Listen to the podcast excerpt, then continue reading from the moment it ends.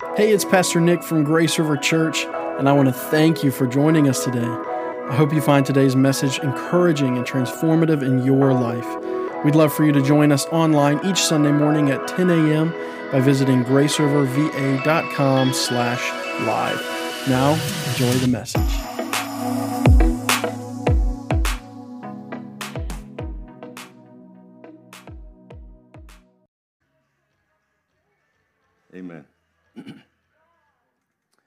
Praise the Lord. Man, what a, what a wonderful uh, presence this morning. Amen. I don't know um, if you're not used to this kind of uh, saying, but I, I can sense his presence in this place. And the, the worship, you know, when we worship and we get ourselves out of the way and we get us out of the way and get focused on him, it's a whole different scenario. Amen. We're starting a series today. I know last week, the power of Easter and what God has given us through his son Jesus Christ is, past tense. We've already received it. But I'm starting a series today called Intersections. Um, we're going to continue in the book of John, and we're just we're sort of taking a look at it, and I'm, I'm getting a little bit ahead of myself on this, but we're now looking at the life of Jesus that is still taking us to the cross. But it's, it's how Jesus and what happens when Jesus crossed paths with people. What happens at the intersections of life when people cross paths with Jesus? What happens at the intersection of your life when you cross paths with people? When you are in decision making mode? Now, we hear this phrase used a lot of different ways crossroads, uh, you're crossing paths, decisions. fork in the road. You know, it's like uh, the old saying by, I forget the name of the catcher. Oh, goodness. Um, but he was just a hilarious baseball player for many, many years. And it, Yogi Berra, thank you. If you see a fork in the road, take it, right? well, we're trying to decide by looking at the life of Jesus throughout the rest of John what it looks like when someone cross paths with Jesus. Come up to that intersection. And I, am going to I'm to set this passage up. So if you go ahead and turn in your Bibles to John chapter 8, and I, I need to preface this by simply saying, depending on what translation you're using, John chapter 8, actually John chapter 7, verse 53, through John chapter 8, verses 1 through 11, depending on your translation, it may even say something like this um, This was not a part of the original Gospel of John it's, it's over time been added in that cannot be found in some of the original manuscripts. Now, before you fearfully decide not to believe parts of the Bible, what I want to encourage you to do, there, there's a lot of different research without um, getting into the church history here. There's a lot of different research that goes in to what we know as the canonization of Scripture. Um, it wouldn't be there if it didn't fit there. Now, I'm not asking you to trust me on this. Um, it's the research behind it that we're needing to trust. So I wouldn't be talking about it if it was not uh, scriptural. Okay, does that make sense? So if, if you're, I just, I'm prefacing that. Your Bible may not say anything, and you're like, why did he bring that up? I, I really believed him up till now. I'm saying that because the more you study God's word, you're going to cross paths with scriptures and references. That's why there's called critical analysis and critical text theory. Because when you do exegesis, this is where I'm going to bore you for 30 seconds. When you really start studying the Word of God and breaking it down, you don't read just one verse and take it for right there. Even when you study a verse by verse, you realize it's His story, cumulatively. So it's, it's understanding what God is doing throughout. So for this to be added like it is, fits powerfully. Now, that being said, let me set this up before we read it. Because when we started John many, many weeks ago, we, we talked about in John chapter 1 that Jesus is the Word. And don't forget, the whole purpose of John can be found in John chapter 19 and 20. These signs were done in the presence of the disciples so that people would believe that Jesus is the Christ. And even in chapter 20, it says this book was written. So you would believe the testimony that is written and lived out before you. Why? Because that's how things get passed down. Uh, just very quickly, in the early church after the apostles had passed, okay? Whether they had been killed or died naturally. Most of them were killed, martyred. If, if you were an apostle, one of the original leaders that saw Jesus, you were called an apostle.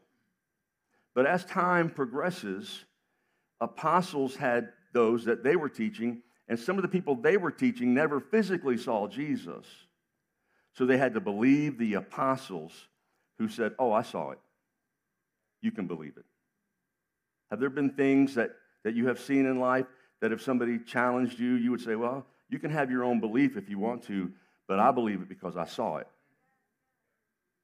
That's why it's very important for you to understand that throughout history, you cannot take for granted that people have been seeing and experiencing from the time the apostles started passing this down and meticulously making sure the right things are on paper. Now, um, do you believe in human error? Oh, yeah. But, but thank God for the Holy Spirit, right? Now, I say that because when He tells us He wants us to believe this, that's why it was written, that's why these signs are done. It's because the way John starts off is by proclaiming a few things. He doesn't start off with the Christmas story. He doesn't start off with the genealogy for the Jewish believers to help believe that Jesus had a genealogy that led back to David. He starts with the original beginning. In the beginning was the Word, and the Word was God, and the Word was with God. He says he was the light in the life of men, that men were not the light, but he was the light. John immediately in chapter 1 starts setting up by identifying who Jesus is. I just think about that for a second. I'm setting up chapter 8. Think about that for a second. He's the Word, He's life, He's light. The Word became flesh. As Jesus is calling His disciples, He's called the King, Christ, the King, the Messiah. By the time he gets to John chapter 2, he performs his first miracle, and this is considered the book of signs. He performs his first miracle, which is the wedding at Cana. And it wasn't a planned miracle, but how many know that moms have a plan? Okay, so we'll leave it at that. But even in that, we see that Christ has a way of touching us where we need to be touched because even then, and I'm going to move through this quickly, even then, Jesus points to the purification pots for them to feel with the ordinary so he can make extraordinary. Everything points to him being the answer. There's something that you don't expect that's coming, and you think it's ordinary, but it's going to be the best. What used to bring purification is no longer going to bring purification because the one who will purify is here. And so, miracle after miracle. And as you walk through chapter 2 and 3, 4, 5, Jesus ends up making his first I am statement I am the bread. And then he scatters a lot of the disciples because he says, If you do not eat this bread, uh, that is my body, and drink my blood, you will have nothing to do with them. And they're like, We don't understand. See ya. Now, all along here, Jesus is teaching, having different times of teaching.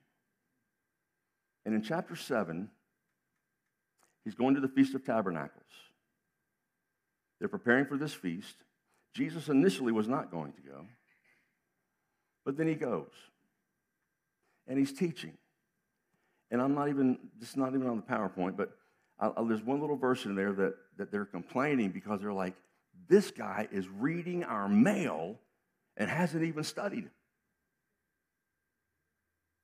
Jesus is speaking with authority. Jesus is speaking the oracles of God, and they are incredibly frustrated because they want him to prove his authority. They want him to prove himself. They want him to prove who he is. And this sort of sets us up to verse uh, 53 of chapter 7, actually. If you'll throw that scripture up there. I, I love this last little verse. And it says this And everyone went to his own house. Now, for the rest of this message, I'll only reference this just right now, and then I'll leave this passage alone. But listen, in about 45 minutes, you're going to have to go to your own house. And see, up till now, if you'll, if you'll read this passage, if you'll read John 1 through John chapter 7, people are constantly having to make decisions. And so you can make a lot of decisions today, but it's the decision that you make when you get home how you're going to live it out. Because at some point, everybody goes to their own home. Everybody goes to their own place of business. Everybody goes to their own families. And it's really, even if you're watching where you are right now, it really doesn't matter how excited you get right now. It's will you live this out? Everybody wants to eat when Christ is feeding the 5,000. But will you still believe when you need bread tomorrow? Everyone wants to be a part of walking on the water. They just don't want the storm. Right? So I'm just saying, this is a powerful point that I just want to drive home with you. When we go home, i have been praying for God to allow this to sink into us in such a way that you're talking about this on Wednesday. Not, not because of the great skill, but because of the power of His Word. I'm praying that, that God sort of challenges us because here's the reaction that I'm getting from a lot of people in this, in this present time that we're living. And I'm hearing it from a lot of leaders, a lot of people. They know the world is changing, but it's time for us to move forward with a boldness, not an arrogance, but a boldness. Not even a boldness with volume. Sometimes we confuse volume with boldness. No, volume is just turning things up a little bit. You can be scared and loud at the same time. You can be unconfident and you can lack confidence and loud at the same time. But a boldness that says, no matter what, I'm following Jesus. It may have to be spoken, it may have to be lived out, but it's a boldness that says, I will not turn back. So, now what, what is he saying in this passage that I want us to look at this morning? Let's read. Starting in verse uh, 53, and I'm going to read straight through to verse 11. And everyone went to his own house, but Jesus went to the Mount of Olives. Now, early in the morning, he came again to the temple, and all the people came to him, and he sat down and taught them. Then the scribes and the Pharisees brought to him a woman caught in adultery. And when they had set her in the midst, they said to him, Teacher, this woman was caught in adultery in the very act. Now, Moses in the law commanded us that such should be stoned, but what do you say? And this said, they said this testing him that they might have something of which to accuse him. But Jesus stooped down and wrote on the ground with his finger as though he did not hear. So when they continued asking him, he raised himself up and said to them, Who is without sin among you? Let him throw a stone at her first. And again he stooped down to write on the ground. Then those who heard it, being convicted by their conscience, went out and one by one, beginning with the oldest, even to the last. And Jesus was left alone, the woman standing in the midst. When Jesus had raised himself up and saw no one but the woman, he said to her, Woman, where are those accusers of yours? Has no one condemned you? She said, No one, Lord. And Jesus said to her, Neither do I condemn you. Go and sin no more. Excuse me. I really can't go any further in this passage without talking about one little issue that we all sort of wrestle with. Excuse me. One little issue. There really is sin. There really is sin. Listen, I got to be honest with you. The more I hear people try to water this down, you don't even need Jesus. You know, if there's no sin, you don't need a Savior. If you're not drowning, you don't need a lifeguard.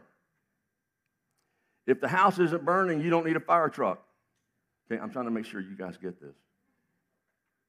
Because here's, here's the thing about sin there's the sin of omission and the sin of commission. It's easy for us to get hooked up on the committing sins. And what I mean by that is pointing out everybody else's commitment to sin. uh, but the sin of omission is very real too, what, what we should be doing. Now, let me, uh, many of you probably have incredibly academic, theologically based definitions of sin. But, but here, in its, in its finest, um, simplest form, is what sin is anything that stops you from pursuing and being and glorifying the purposes of God in your life. Anything. Anything. Well, Pastor, that, you hit on something because that's what I've been praying for. What's my purpose? You know, what, what is God? God has created us to glorify Him and enjoy Him forever. As a matter of fact, if you go back to Genesis 1, it's real simple. He created man and man and woman. And he said, Now go, multiply, be fruitful, subdue. That word subdue in a fallen world means take over. Dominion in a fallen world means dominate. And when you read that through a broken world lens, you think we're supposed to go out and conquer and dominate. It's his kingdom. No, actually, what subdue it, in the original garden, what subdue meant was this is yours, now take care of it. It's a little bit deeper than stewardship, though. This is yours, you control it, don't let it control you. I, am not going to stay here very long. But when you think about all the things that control you, when, that you should be controlling, in, in the original garden, we were supposed to be in control. Have dominion. He doesn't mean dominate and look down on. He means it's his kingdom. You know, when you pour yourself into something, it's to build it up, not dominate it by authority and rule. And they're going to, don't you forget who the boss is. See, that's our fallen perspective of dominion the kind of multiplying, fulfilling, subduing, and dominion he was talking about when he created man and woman. And I could even get some marriage stuff right now because I'm telling you, it's all about us being created in his image with the purposes of fulfilling, subduing, dominating, being an example to the world as marriage. But when that gets misconstrued and we lose the purposes of any of that, we dominate for the wrong reason, we subdue for the wrong reason. We multiply for the wrong reason. And marriage goes out the window. Now, what happens in any culture or society when those kind of things start to slip away? I don't know. Look around. Do you know why it might be under, uh, uh, very important for us to make sure the Word of God is going forward? Because people every day in the world are going to their own homes and living sort of like they want to, rather than the purposes of God.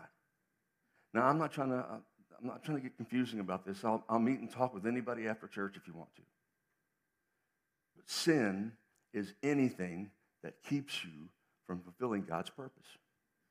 It breaks that relationship with Him. Okay? And when that relationship is broken, you know, we look at the Old Testament and all the laws, man, gosh, he's just a hammer, man. He just made up this big long list of don't, don't, don't, don't, don't. And, you know, we're just trying to survive here. He didn't give us those long list of don'ts. It's helping us understand that without Him, here's His law that we'll never live up to. We'll never live up to it because of the fall. And the, the list isn't there to crush us. If you could follow that list, you wouldn't believe how beautiful your life could be. Imagine a world that there was no killing. You know, by the way, everything we're talking about is going to be restored. Everything we're talking about, there is going to be a new heaven and a new earth, by the way. But until then, we experience a taste of that powerfully in Jesus Christ. Because if there was no killing, life would be a good place. If, as a matter of fact, we were watching the news very quickly this morning before I came to the church, and I looked up and they had a, a, a, piece of car glass or something with bullet holes all in it. And the way they were, the way they were sharing it was, I thought it was like here in Virginia Beach somewhere. That happened last night.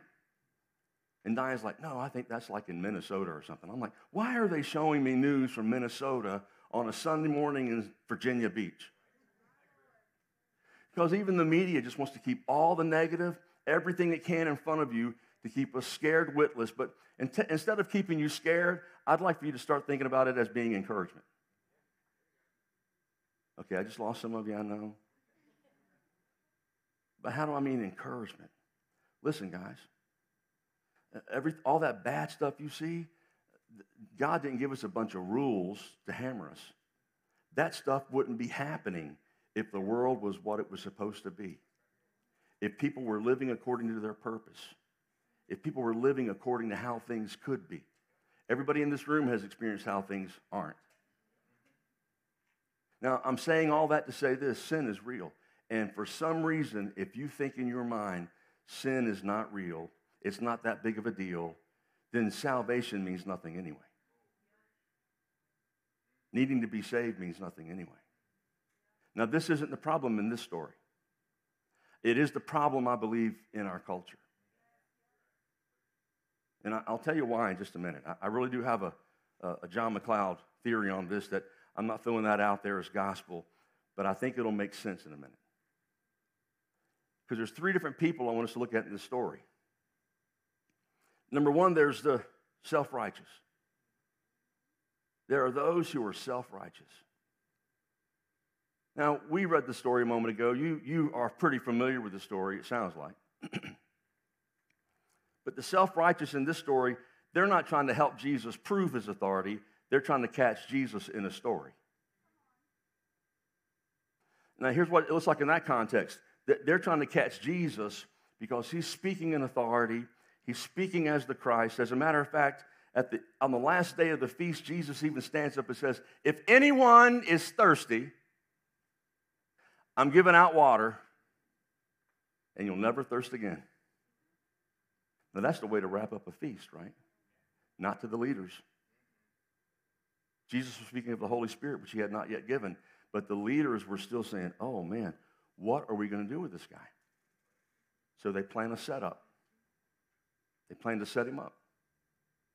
So they go find a woman who was caught in adultery. Now, I'm not going to get lost in all the, you know, where's the guy in the story? That's all too much common sense. See, but it's amazing what we leave out when we're only trying to prove the word to, to do what we want the word to do. See, they're trying to catch Jesus because he wasn't matching up with their word. And they're just trying to connive and manipulate Jesus so they could get him to confess, if you will, or catch him in a, in a little corner, in a loophole, and, and whatever they could catch him in so they could say, no, our version is the one we're going to go by because your version is wrong, Jesus. So they bring this woman caught in adultery. Now, let me just say this that's real sin. So if you're here today and somehow that's been rewritten for you, unright, that's a sin. That is a sin. And it's not just a sin, and I'm not hung up on adultery this morning. It's not just a sin because somebody cheated on somebody. That's not, you know, God didn't say, Thou shalt not commit adultery because it's really going to mess some people's feelings up. No, it'll mess your feelings up. Any type of sex outside of marriage will mess you up. Oh, I know it feels good, guys. I'm not, I'm not lost. But, but that's just it. It's supposed to feel good in the right place, the right purpose. The reason it's a sin is because it does not fulfill the purposes of God. God wanted the marriage to be an example of who we are in Christ because you are the bride of Christ. And when you have adultery, you have now disrupted the purpose. So there's no doubt in her mind or even how they viewed the sin because they had gotten the self righteous person gets into a perspective where they don't even see the sin as having disrupted God's purposes. They just see the sin as you broke a rule. And it's not about redemption, it's about punishment. Because they bring her and they say, listen, according to Moses, we know what's supposed to happen. What say you, teacher? What do you say, Jesus? And Jesus doesn't even pay attention to them. Now, what does the self righteous for us mean? It means we get to the place in our spiritual life where things are just a list of rules. Things just become a list of following Jesus isn't a relationship, it's a list of rules that we beat ourselves up with every day. And now let's just talk about being self righteous to ourselves. Because what self righteous means is you think you're going to get righteous by yourself. This is good, but only three of you are acting like it. It means we can somehow make ourselves right with God. It means somehow I can work hard enough and I can do enough and I can live right enough and live perfect enough that I won't break any of the rules. But see, even the self righteous knew that. that why, that's why it was important to hang around a lot of people who were having more problems than you. Because it's always easier to point to someone who's having a worse day and, and, and beat them down so you can feel better about your bad day. Um, it, it's, it's easier for me to say, man, you are really, you are a bad, bad person. You're so bad, I'm going to hang around you because as bad as I am, you're worse. Because on the list of things, I'm only a four. You're a perfect 10 uh, on the list. And see, we're all separated from God. We're all missing the purposes of God, but at least I feel now a little bit better about me missing the purpose than you missing the purpose. And I'm not trying to get you saved, I'm just trying to keep me covered. I'm just trying to feel better about me not I'm not fulfilling the purposes of God. Now I'm at church every Sunday, but I'm not fulfilling the purposes of God. Now now please listen. This isn't about being saved or unsaved. This is about thinking that you earn your salvation. This is about thinking that somehow you deserve to be saved and they deserve to be stoned. This is about you, it's okay for you, but not okay for them. It's, it's more about, and I'm not, I'm not repeating this to try to hope it hits home eventually. What I am saying is the self righteous person, self-righteous person is not them, it's us. It's us. It's us on, on one of two levels. I either think somehow, and this is why some of us beat ourselves up every day, because we think somehow we've got to earn his love. So we, we live under the doormat of life, and we just try to get through, and we try to make sure we Somehow impress God. I know I bring up toddlers a lot I think it's because I know a lot of men. and I'm still one myself, all right? I, know, I know it hurts, men. I'm sorry. I'm 50, 58 years old and I still act like a toddler more than I want to admit, right? Right, Diane? Okay. now, um, and by the way, on our Wednesday night, we're not having a toddlers class because we're all in the cafe. I just thought I'd throw that out there. Now, here's here's why I bring up toddlers a lot. Because any of you who have children or grandchildren, have you ever seen those kids doing things that they just should not do? And have you ever looked at them and ever thought, man, what losers? I, they are never going to amount to, well, you know, don't confess any of this right now anyway, but they are never going to amount to anything. I give up on them. I give up. No. As a matter of fact, I want to encourage you not to give up even if they are 58. Um, don't give up on them because I, I, uh, I've heard several testimonies over the last few weeks about people in their senior years giving their life to Jesus Christ. People in their 70s and 80s accepting Jesus Christ before they died. Don't, don't give up hope. The Bible tells us why are we doing this? Paul tells us here's why we're preaching Jesus Christ because we're wanting to bring everybody to full maturity. Some of us are slower than others. You know, some people mature quickly, and then there's Anthony and I. Okay? now, so here's here's what here's what's happening here. The self-righteous, we either think it's something we do and we beat ourselves up, or listen. Self-righteous means we think we're okay, and we have no problem fixing everybody else. Can I just throw this out there? Because sin is real, guys. It's not about is sin real. And this message is primarily to those of us in the church. But can I tell you why the world doesn't want to have a lot to do with the church? A very common, a very common statement is thrown out when you talk to some people that have had involvement in the church. They'll say things like, it's filled with hypocrites. And, and they're right. And there's, there's nobody in this building that's perfect, guys. But it's not about being perfect, it's about trusting in Christ. But as we trust in Christ, if you judge them because you're self righteous, they're not going to want to have anything to do with that. That's why it's easy for people to say, Why would I want to do that? Why would I want to live that? If all we're doing is trying to drag them around, we may not think we're doing it, but we drag them around in our conversations, we drag them around in, in our actions, and, and they just feel like they've just been drug out of a situation and pointed out. And then, and then that's what we wrestle with somebody throwing back at us, well, you shouldn't judge. You shouldn't. Because if all you're trying to do is drag them out, you're not judging, you're condemning. It's very, very much different. The Bible says, judge not lest ye be judged. Now, what's, what's the difference there? In the family of God, when we point out each other's sin to each other, it's not, you don't do it in the parking lot so 50 people can hear you. It's, it's in a grace group or in a, a Bible study when, and, and, that's what, that's so, there's a, a Bible study. I, I tempted not to mention this because I don't want to embarrass Dr. Bucci. I think I do every time I call his name out.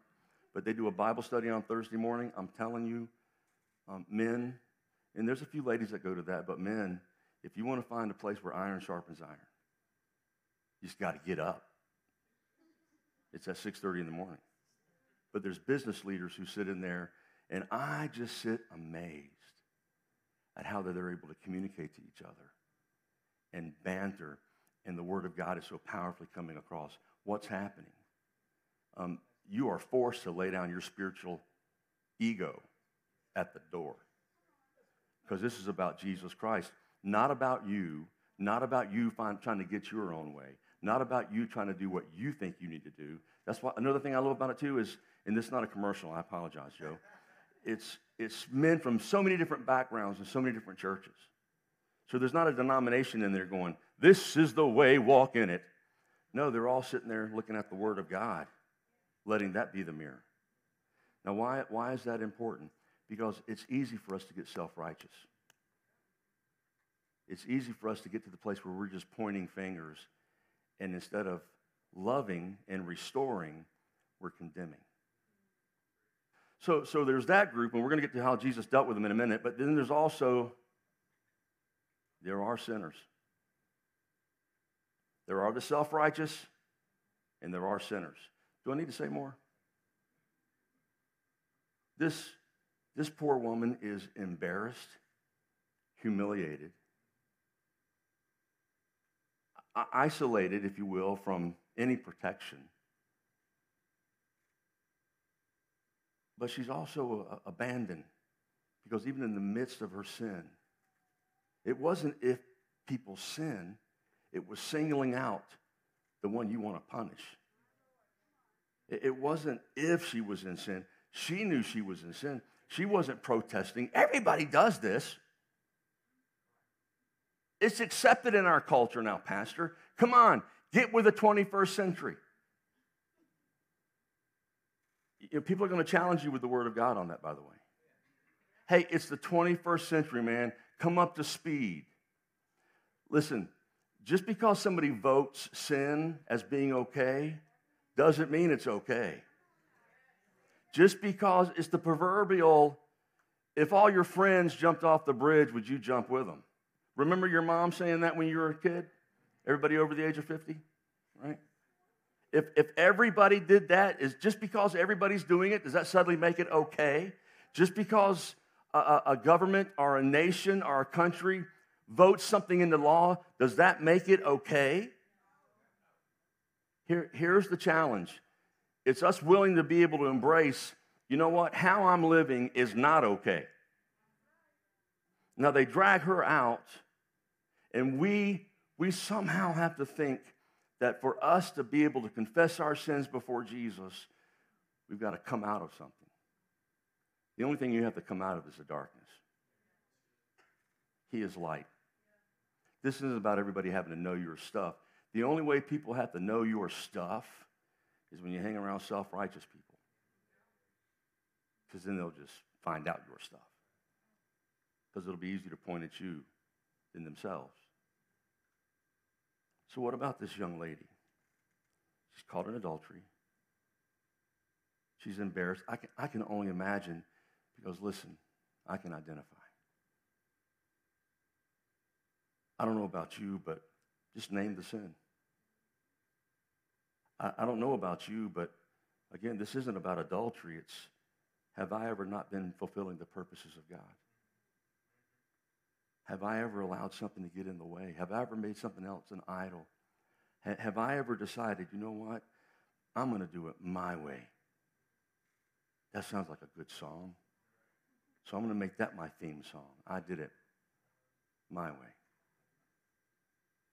And, and all along, up until I don't know what it took for you. I, I, know what it took for me. And, and listen, it might be a different wall for all of us, but there comes a time in our lives where we find ourselves before Jesus and we're crying out, God, I can't believe I've ended up here. I can't believe we might be embarrassed. It might be public. It might not be public, but we're before God and we're embarrassed. But you know what Jesus does in, in all the accusers? Because here's, here's the third point very quickly there's a Savior.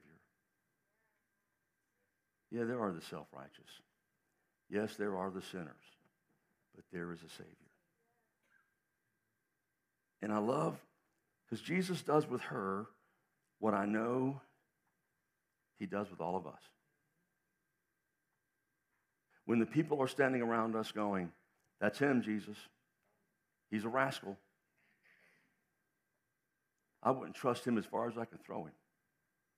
He's lazy, too. Lord, we've seen him in action and there's no action.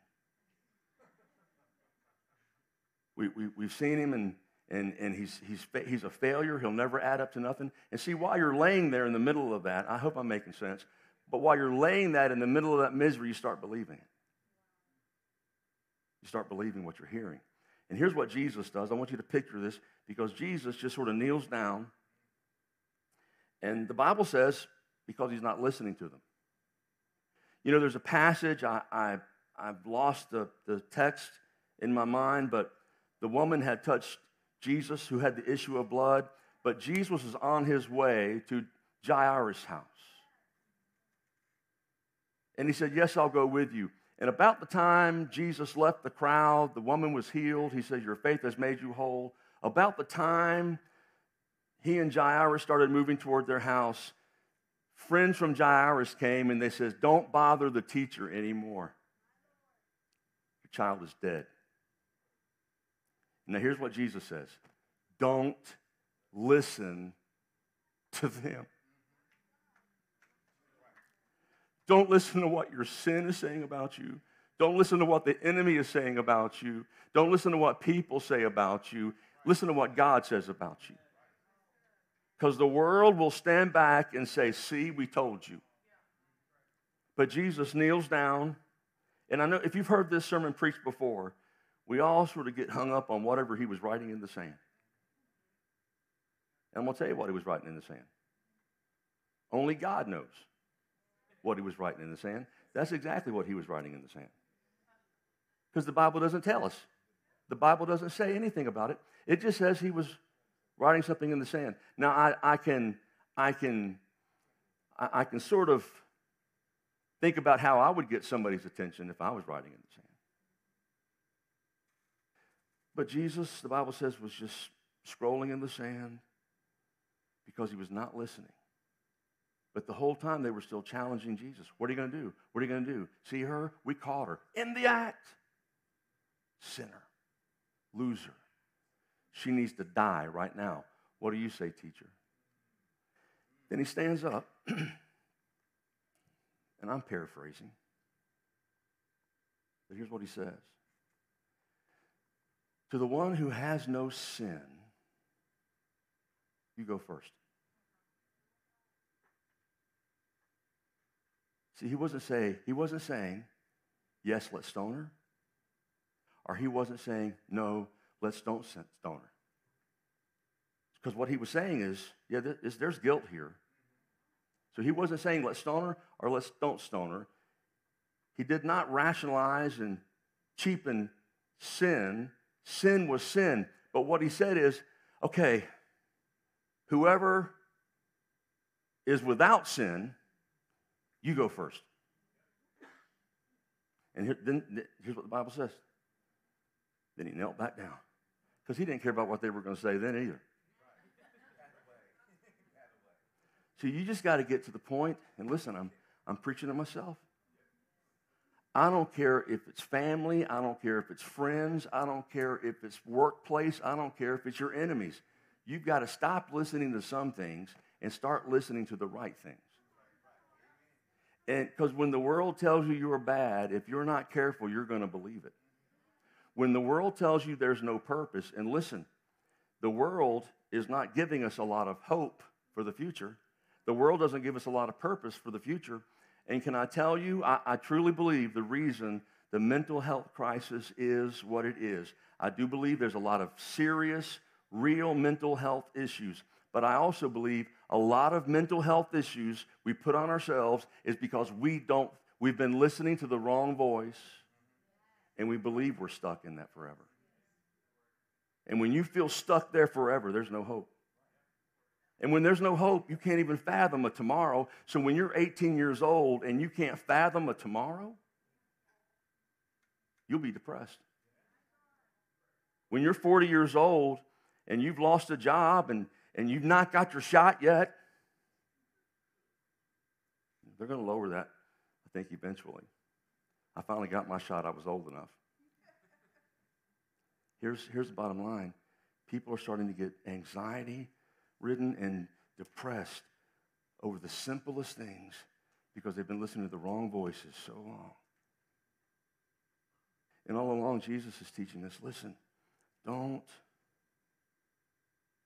don't listen.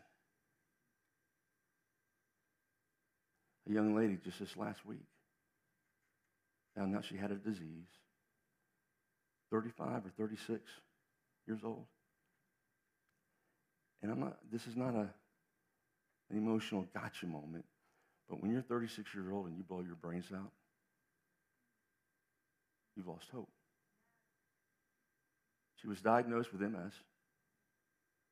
Her body started to lose energy and she was having a hard time walking and gave up. Listen, please listen to me. You cannot give up. You, you've got to hear Jesus. You've got to hear the words of Jesus speaking to your life and saying, the, the person who thinks they're perfect and got it all together, you go first. Now, here's what I love what happened in this passage. The Bible said that they began to leave. And I love that phrase that said, from the oldest to those that were completely gone.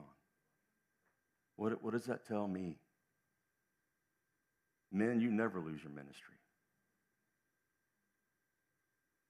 E- even if you've been a scoundrel up to today, when you leave this place today, you need to be the example of what you can be.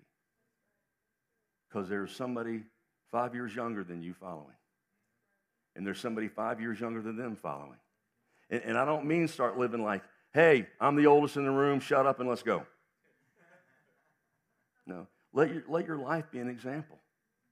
Even, are you ready? Even if sometimes your life example is, I am wrong. I was wrong. Please forgive me. That's how you do that, son. That's how you, here's how you say, I'm sorry. I'm sorry. And you say, well, I wasn't raised in a family like that. Honestly, neither was I. I was raised in a family that you said, I'm sorry to Jesus You ask Jesus for forgiveness. And I love my dad. This is not about beating up our parents when we say this, but my dad, I don't think I ever heard my dad ever say, I'm sorry. I don't think one time, if there was a problem in our family, if there was a problem in a relationship, I mean, all hell could break loose. And then you would be like, all right, when's the next grenade going to go off? And then my dad could walk in and say, okay, everybody okay? Everybody still alive? All right, let's go. Like nothing happened. So I never heard a man say, I'm sorry. Now, it had the reverse effect on me. I said, I'm sorry. I think I was trying to make up for my dad. So we would leave. I'm sorry. I'm sorry for what he did. I, I don't know. He's not, he is sorry. He just doesn't ever say it. You know, so I'm sorry for him. Make sense? Because I've got people today who are saying, Why are you saying I'm sorry? I'm saying, I'm sorry. I don't know. I just say I'm sorry a lot. I'm just making sure because I know I'm going to mess up at some point, so I'm sorry in advance. Is that all right? So here's, here's what's happening. We find ourselves in this life that, that we know we have to model something, but men, I don't want you to leave here guilt ridden because you're not sure if you can model it. I'm telling you, the only way you model it is Jesus Christ. Because Jesus, after all these were gone, and, and I know there's a lot of different sermons in here, so I'm wrapping this up. There's a lot of stuff going on in this passage. But after they were all gone, Jesus stands up and he says, Hey, where are your accusers? Those that condemn. Where are your accusers? Those that condemn you. And she said, that there are none. Neither do I. Now, this is the creator of the universe the Savior of the world. I don't condemn you either. Was it really sin? Yep. But I'm, I'm not. He tells us in John chapter 3 For God so loved the world that he gave his only begotten Son, that whoever believes in him should not perish but have everlasting life. Because God did not send his Son to the world to condemn the world, but that through him they could be saved. He said, I don't, I don't condemn you either. Go and sin no more. Now, listen, I want us to pray in just a moment. Because it's not that we're one of those three people. You'll never be the Messiah. But I, I want to challenge you, and we're going to listen to this song in just a moment, and then we're going to pray. We're one of the two at times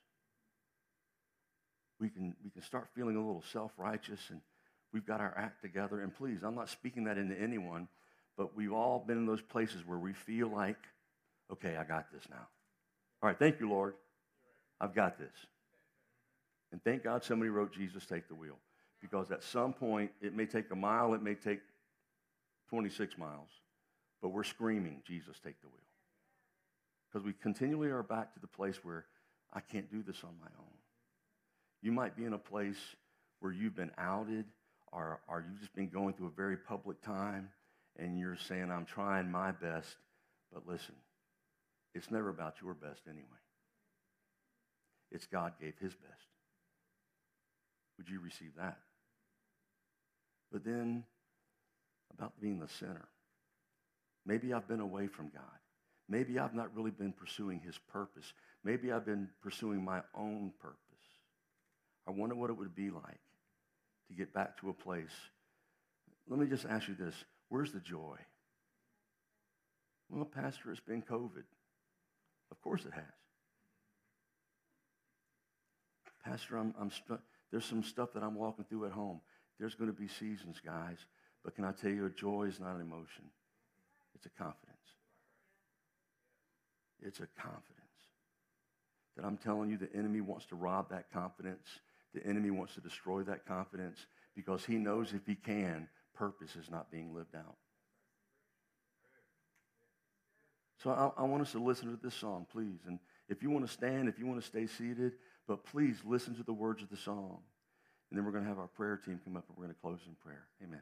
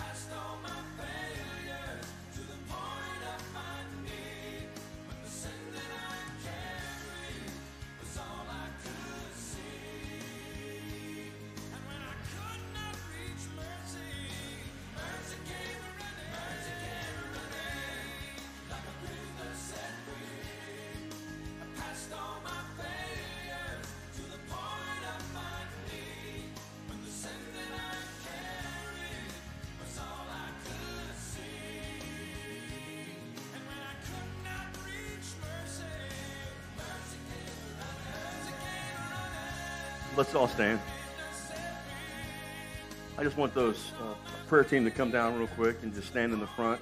Listen, uh, this is not coercion. I promise you right now that by the power of the Holy Spirit in the name of Jesus Christ, if you're here today and you just need prayer, you feel beat up by life, or you feel like you've been running down the wrong road, listen, it, it may not even be about salvation. You just need mercy. How many know the difference between mercy and grace? How many understand that, that there are times in our lives where we need mercy? It's not because we're trying to plead the case and we're pleading not guilty, it's we are guilty. So we need mercy. But the grace is God gives us what we don't deserve forgiveness, strength. So I want to encourage you just, we're going to just have a time of prayer. As we're dismissed, if you need prayer, please come down. We just bless you. And I pray that God would just use you mightily. But if you need prayer, don't, don't wait till next Sunday. We want to pray with you right now. Father, in the name of Jesus Christ, Lord, uh, we're dismissing from a facility, but not your presence. We're dismissing from a location. but God, you're taking us all over this place. You're taking us from home to home. Because as we said this morning, now we're going back to our own homes. Lord, I pray that lives be changed by the power of your Holy Spirit. I pray that transformation take place. And Lord, whatever the needs may be, Lord, thank you for reminding us that you, we not, we're not chasing you, you're chasing us. Now, God, go with us. Touch us, I pray, in the name of Jesus. And Lord, those that come forward with prayer, we just pray that you just meet every need, touch lives, give direction, I pray.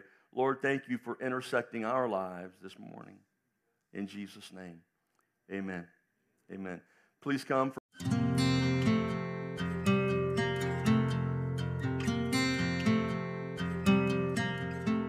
This podcast is a member of the Grace River Podcast Network. To listen to more of the podcasts in our network, head over to graceriverva.com slash media. We would love for you to join us in person or online on Sunday mornings at 10 a.m. for our weekend worship experience. Our campus is located at 5045 Indian River Road in Virginia Beach, Virginia, or you can find us online at graceriverva.com. Grace River exists so that every generation can experience the transforming power of God in every area of their lives.